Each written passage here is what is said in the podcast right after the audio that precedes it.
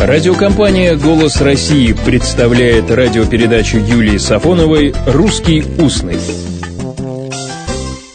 Здравствуйте. Вы знаете, что такое телокривия? Так прежде называли жесты. Одно из новых телокривий жестов – пальцы веером.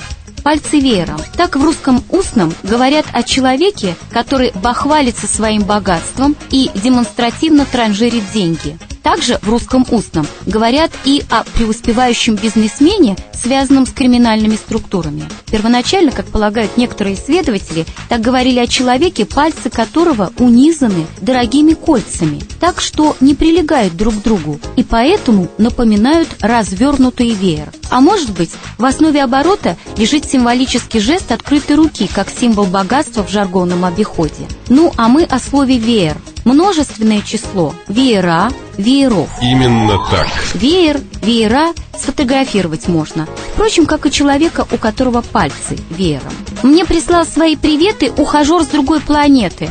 Говорят, он одноглаз, я ему не отдалась. Это частушечка. Недогадливый ухажер. Сфотографировался бы анфас.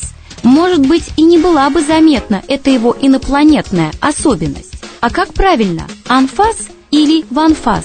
Анфас в переводе с французского «спереди», «в лицо», «лицом к смотрящему». Уже в значении самого слова «анфас» заключена предложная семантика. Зачем же употреблять предлог «в анфас»? Долгое время употребление «в анфас» считалось лексической ошибкой. Кстати, такое утверждение можно найти и в некоторых современных словарях.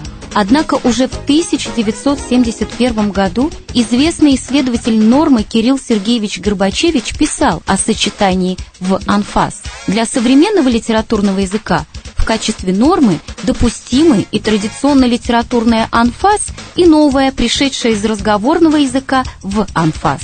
У Исаковского в стихотворении «Фотограф». И такой уж, видно, был наказ, что снимал он в профиль и в анфас. Сегодня правильны оба сочетания – фотографироваться анфас и фотографироваться в анфас. Равнозначно. А когда сфотографируетесь с обеих сторон, то, надеемся, фотка... Не рекомендуется. Нет, фотография получится хорошей. И можно ту фотографию обрамить. Именно так. То есть вставить в рамку.